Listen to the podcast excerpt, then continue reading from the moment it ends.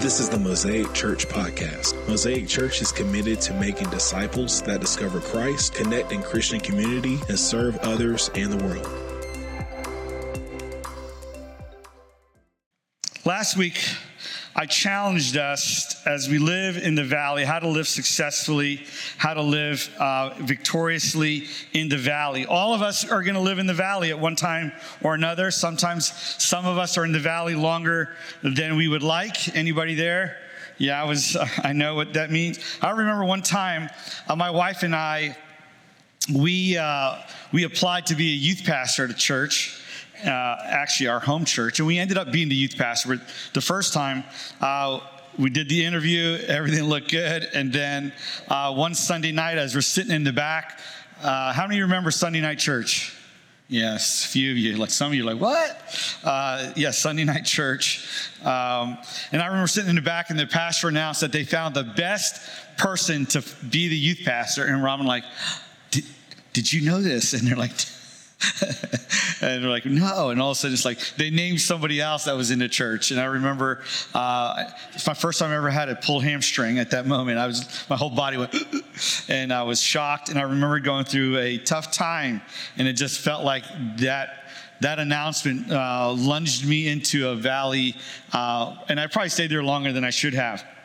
But I want to talk to us how to, uh, to live victoriously in the valley. Last week we talked about pride and I shared some stories. And if you weren't here, can you imagine the audacity of someone? Uh, and I talked to you about the, the person that uh, started uh, the uh, news channel CNN. Uh, you know his name, but he made an announcement back right after I got uh, we got married in 1988. And I've only been married one time, not 34 times, as I said last week by, mis- by mistake. so last week I said I've been married 34 times. Uh, one time, 34 years, soon to be 35, God willing. And so, uh, but he had the audacity to say, and it made national news. I remember it, the news happened right uh, like a couple years after we got married, that it was high times to replace the Ten Commandments. And he actually publicized his own Ten Commandments. And you should look it up, just look it up. Uh, Turner's Ten Commandments. Uh, it's quite hilarious. But the audacity to think that somehow uh, he knew better than God is just, wow. It, it blew my mind at the time. Then I talked to you about the Beatles. The Beatles, uh, John Lennon famously said that he, you know, basically I'm paraphrasing that he thought the, the Beatles were becoming more popular as the Christian faith was becoming less popular and before you know it, they would be more popular than Jesus. Uh, uh, Dave, uh, you may or may not recall, but during uh, Luce's memorial service, I mentioned about the, the, Titanic and the people that got on the Titanic, especially like the people that created the, the ship, the Titanic. There's even a quote saying that not even God can sink the Titanic. And I thought, what? Uh, audacity to think, the pride to think that, uh, that the Titanic, something that's man made, could never uh, come apart and fall apart. And then I talked to you about my all time favorite Christian uh, artist, musician. I've read his books. I just, I am a huge, huge fan of Keith Green. If you don't know who he is, look him up. You may not like the style of his music because it's already dated, but you would love the words if you have never looked up the words. But he died in a plane crash.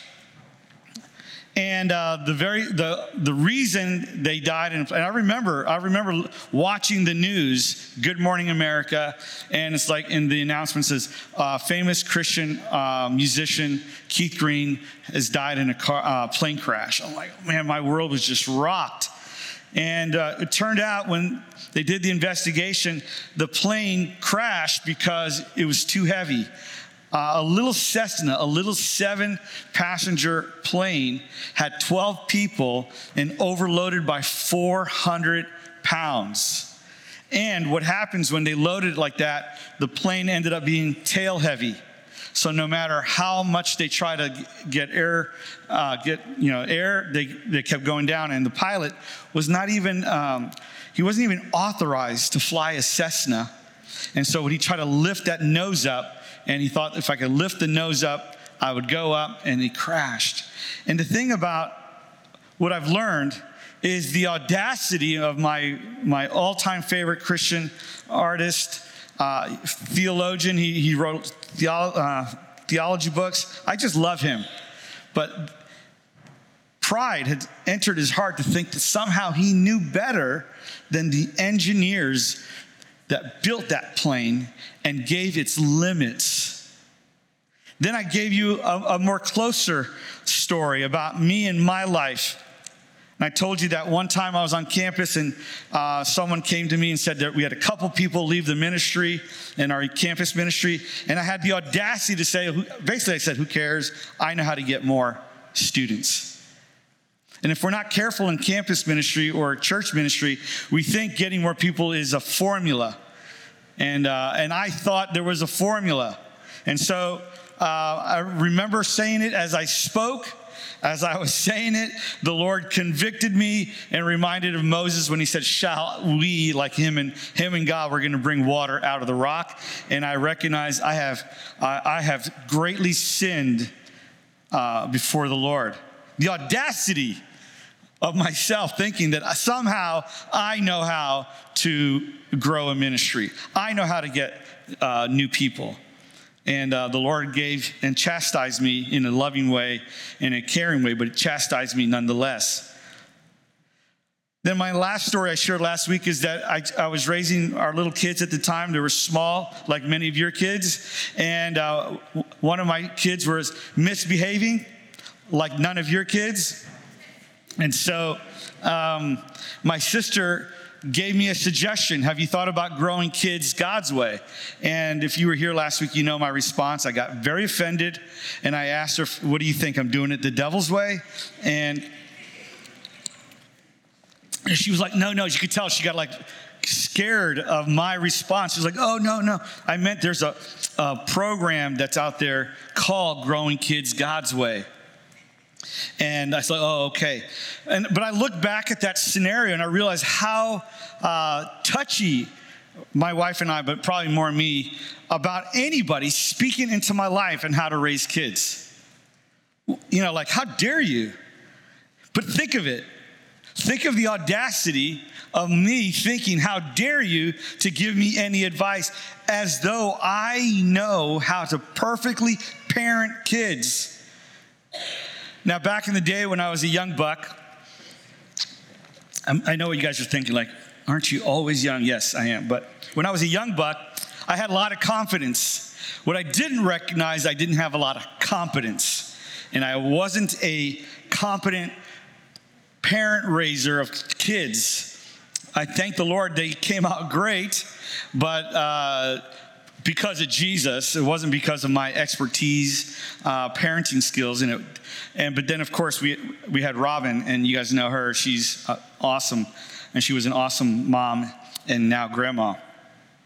But I had such audacity, nobody could speak into my life about raising kids. And then I recognized that most parents Uh, especially I remember those times, most parents never allowed anybody to speak into, oh, they may, you know, back in the day, they might have let Oprah or, you know, Dr. Phil say something that you might hear on a television, but not necessarily someone in their lives and say, hey, have you thought about this? Years and years ago, there was a young lady that gave me her expired driver's license you had the hole punch in it, so it was no longer official. And what she was saying is, Pastor Mario, I'm going to give you the license to speak into my life. And I appreciate that. I took it and I still have it in my memoirs. Uh, the, the idea of allowing someone else to speak, give them license to speak into their life.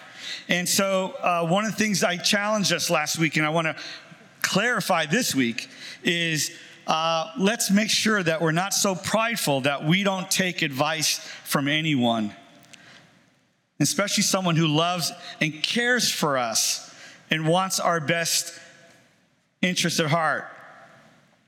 So, whether it's your personal life, your marriage life, raising kids, your work life, I pray that you have the posture of allowing people to, to give advice now, you may not you may not agree with their advice, and you don't have to take their advice. You know, not all advice is from God, some advice is not from God. But I would challenge all of us to have the posture to receive advice. So let me re- repeat myself. Not all advice is from God, but I believe having a posture of willing to receive advice is a posture from God. So last week, and I remind you, uh, number 20, it should come up here, yes. Uh, remember remember where you came from. Remember what, all the things that god has done. And, and we were reading at a psalm 60 at the time. Uh, set aside new goals. Like i'm going to allow people to speak into my life. And then the last thing of course was give god the glory. Don't let don't steal glory from the lord like i i know how to bring more students and at that time our ministry was huge at the time brings you up and I fast forward to this morning.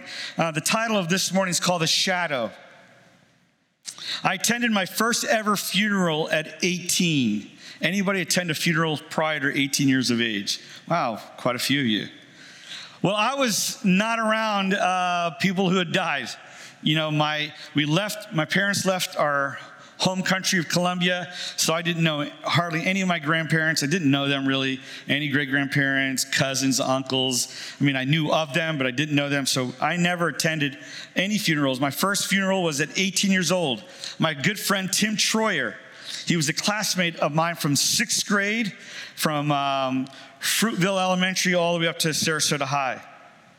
And it was a Friday, rainy afternoon in mid December, and all of us Sarasota High sailors were excited because they allowed the seniors to leave school first for Christmas break. So all of us seniors got out, and on his way home, Tim missed a turn and overcorrected and slammed his Volkswagen bug into the ditch.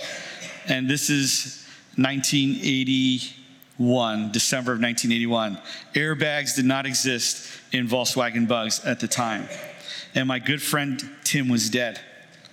I remember going to the Bay Vista Mennonite uh, church, and there was an open casket. And since then, um, and from that point on, I didn't really go to hardly any funerals. In our ministry with young adults, you know, it never really happened. And then my dad passed away uh, almost three years ago. Uh, my father in law passed away about eight months ago. And of course, our precious Luce um, passed away a month ago. And then I have close friends.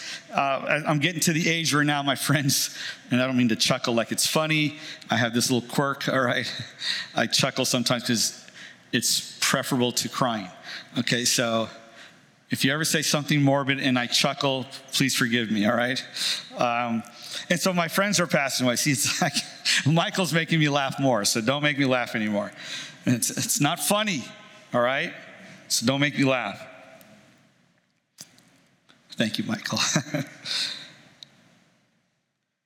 so all of a sudden, my friends, uh, we're getting to, I'm getting to the age where my friends are passing away. There was a friend of ours that came to our church uh, for our Good Friday service. His name was Tony, Pastor Tony. And he worked for an agency that uh, helped people in their last days uh, before they died. He, they would either, either go take them to their own home and help them to be comfortable before they, they passed, or they would go to the, uh, this ministry house and they would go there. And so he would help them from time, and he, that was his, his work. And he would try to make the patients as comfortable and as, as possible during these last moments. He told me a story because I, I was enthralled by his work, and I said, You know, Tony, uh, I'm not around a, a death a lot. I, my ministry. We have young people, and prior to the church ministry was just college students, so it's very rare. And I said, what, What's it like? And then he told me a story, which is a true story. He told me he visited a prominent local professor here in town. Tony was off the clock, and this family knew of him, so they asked him to come uh, to help minister as a pastor to this dying professor, and he was in his last hours. Again, it was, it was the request of the spouse. So he leans down to the bed and he's telling me the story. He leans down, he says, and, and I'm just picking a random name Jim. Jim, can you hear me? And, and Jim nodded yes. Hey, Jim, my name is Pastor Tony. And he nodded and basically says, hello. And then Tony says, Do you understand that you are dying? And he nodded again. This is Tony telling me this story. Then he says, Jim, I heard, I understand that you used to go to church. And he nodded. Have you ever really given your life to Jesus, Jim? And this is all in whisper tone. Jim didn't answer. Jim, would you like to ask Jesus to come into your life? Will you put your life in his hands and call on the name of Jesus? I will pray with you, Jim. Would you like me to pray with you? And Tony's sharing this story. He actually shared it with me on this front pew. And he says that Jim mustered all the energy that he could, and, he's, and he raised his head and word for word, so I'm quoting and I'm just looking to see if there's any kids here. And he said, Hell no, get the hell out of my house. And I thought Tony was kidding. And I said, Are you kidding? He says, No. Those were his literal last dying words. I was literally shocked. It's just very interesting to hear that story. And Dave, I'm trying to be sensitive and, and Lavella to he, see this story and you can see the difference. I know um, I'm, I'm, going to be talking about Psalms 23, and this is why we are talking about death here. I, was, I apologize if this is too sensitive, but I, we were there the last moments of my father in law's life. And it was, as I look back, it was beautiful because Lois was on the bed holding Robert and, and kissing him and showing the love of Jesus in their marital love at the last moments. It's hard to imagine. We live in a world where we see death all the time on television. You know, we see movies with lots of death. We see the news with lots of death. And I would call that pixelated death. It's, it's not real, it's pixelated. And it's sad to think that people would die alone in some nursing home with just the night nurse around. And so we're not used to it. We're not used to this thing called death. I'm not used to it. We live in a world that makes us not used to it.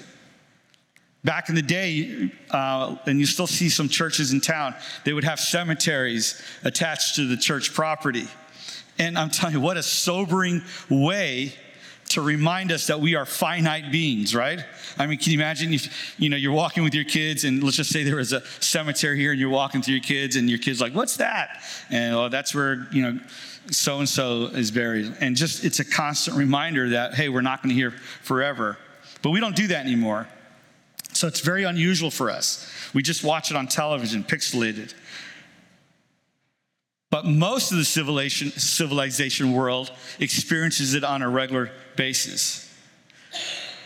People get sick, people die, and most of the world lives like this. One of my best favorite memories, and of course it's recent, is uh, Dave gave the okay for our church people to come and, and sing songs uh, and hymns. It was beautiful. It was absolutely beautiful. And I appreciate you mentioning that. A church family surrounding her and singing hymns. And so this, this memory triggered me wanting to read the 23rd Psalms again. And I'd like for us to read it again.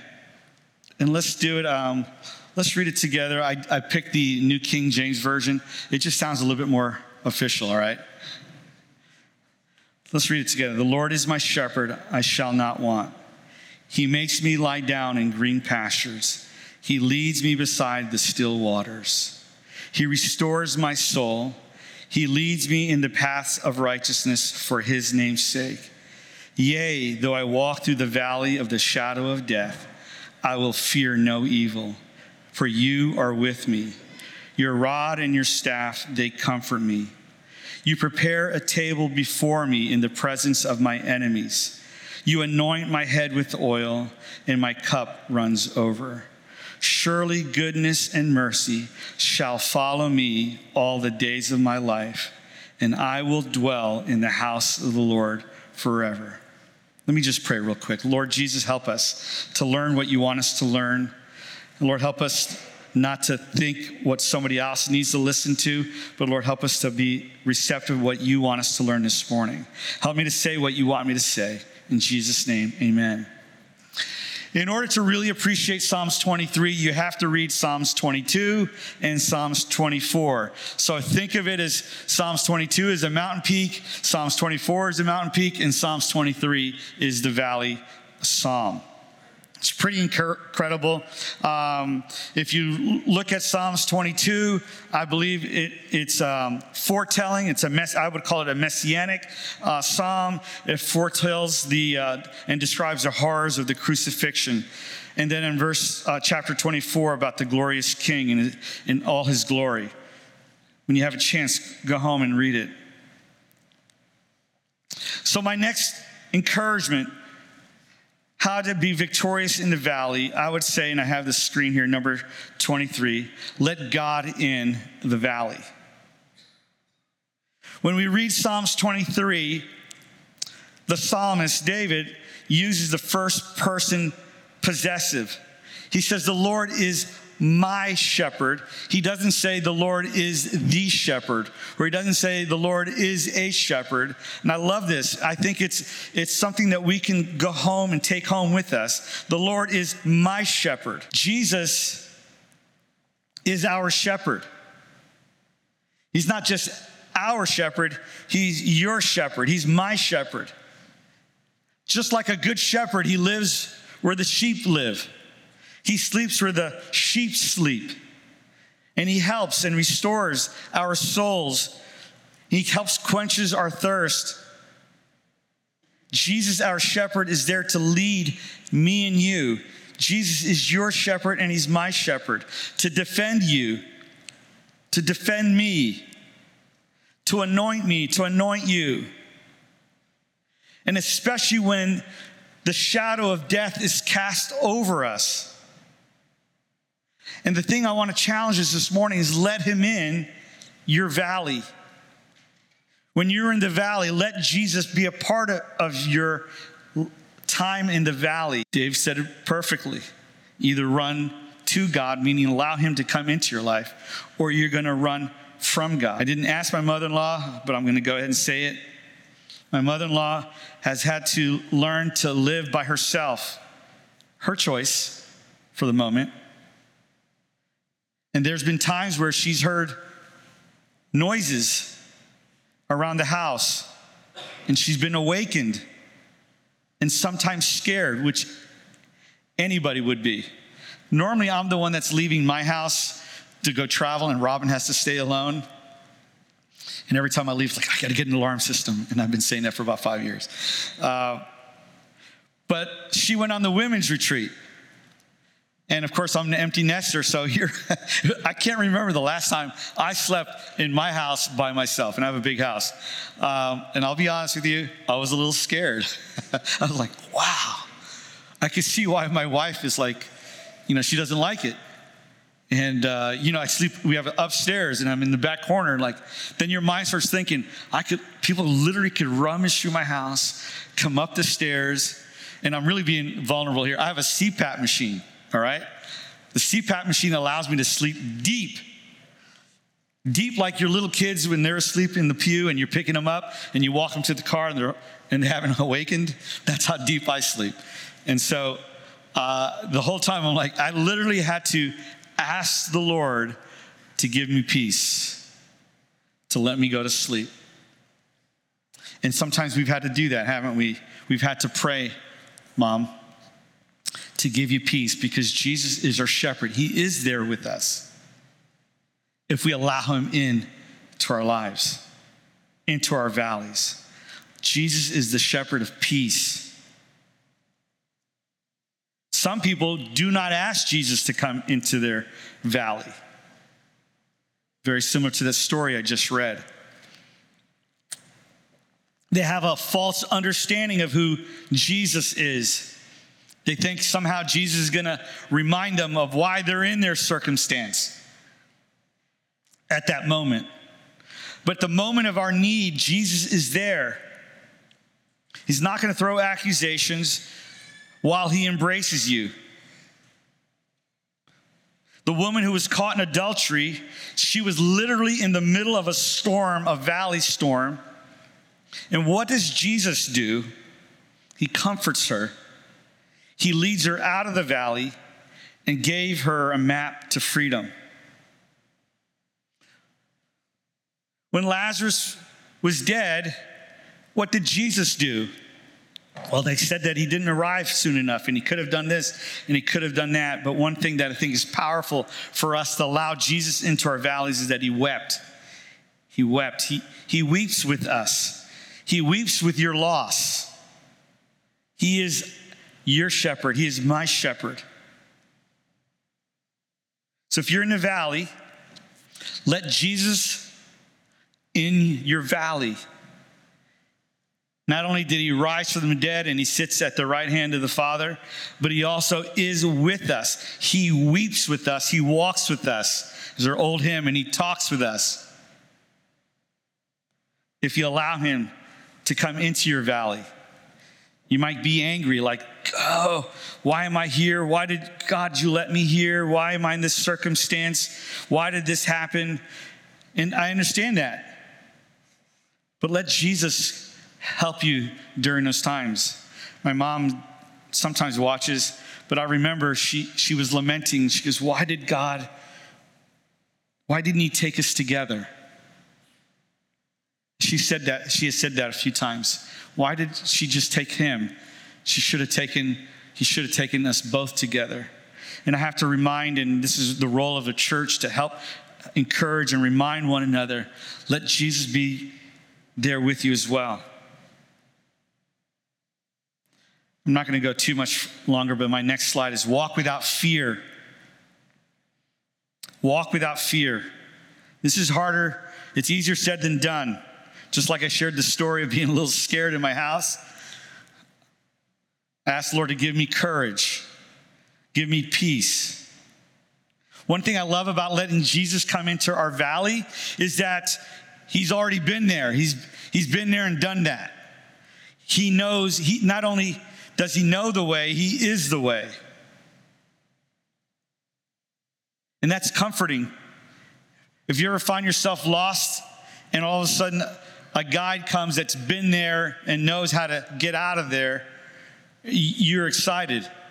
Long, long time ago, I made the mistake. I'm a novice to less than novice ski snow skier.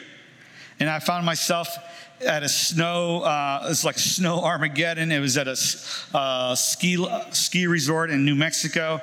And by mistake, because it was snowing so hard, that I thought it had a green diamond for the lift, but I couldn't see that it was double black diamond. And if you know anything about skiing, that's not good. And so, literally, I was in learning school, and somehow I got on, on this, and I went all the way up with me and my friend Dan, and we went up and up and up and up. And for an hour and 20 minutes, it took us to get down because we literally fell every two feet. I remember literally in the almost, I mean, literally in tears. I mean, it was miserable. It was scary and it was miserable. And I kept thinking to myself, where are these people that work here with the, you know, the Red Cross, I was thinking at the time, with the snowmobile, and there was nowhere to be found. Nowhere to be found. But Jesus is not like that.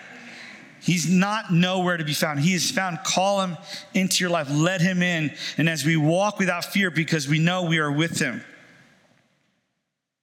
the last thing I want to talk about is facing death. Or maybe you're someone who is facing death. I, I know without a shadow of a doubt, Jesus will walk with you in this valley. Jesus knows exactly what you are going through.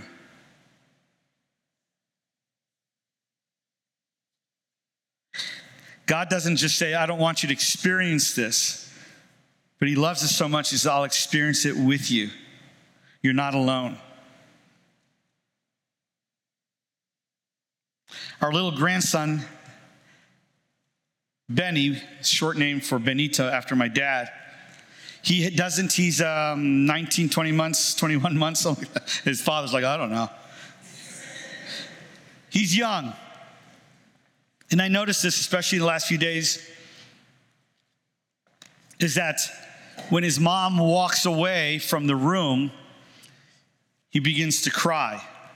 Why? Because he lacks the understanding and the capacity of, of space and time.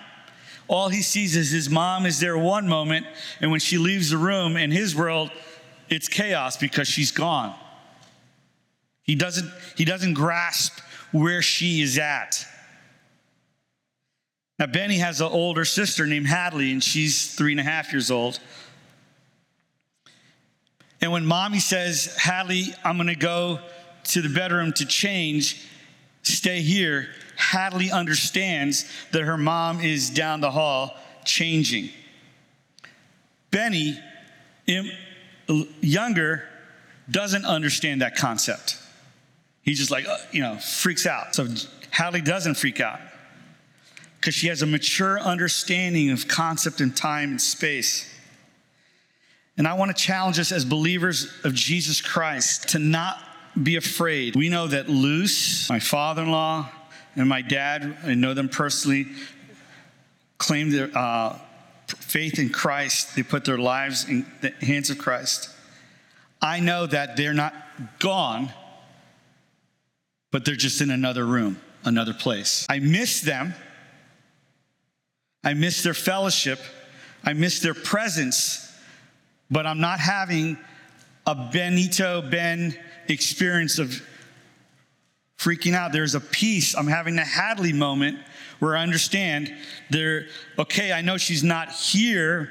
Mommy's not here, but she's in the other room. And so those who proclaim faith in Christ, we know that they're in the other room. In Psalms 23, verse 6, I will dwell in the house of the Lord forever. When true believers truly believe, death is not some, some super scary thing but it's a doorway to a connecting room. We don't have choices to live in the valley. Almost, I mean, actually, all of us will have no, ch- there's not a person here that has a choice whether they want to live in the valley or not. We're all going to live in the valley at some time of our lives.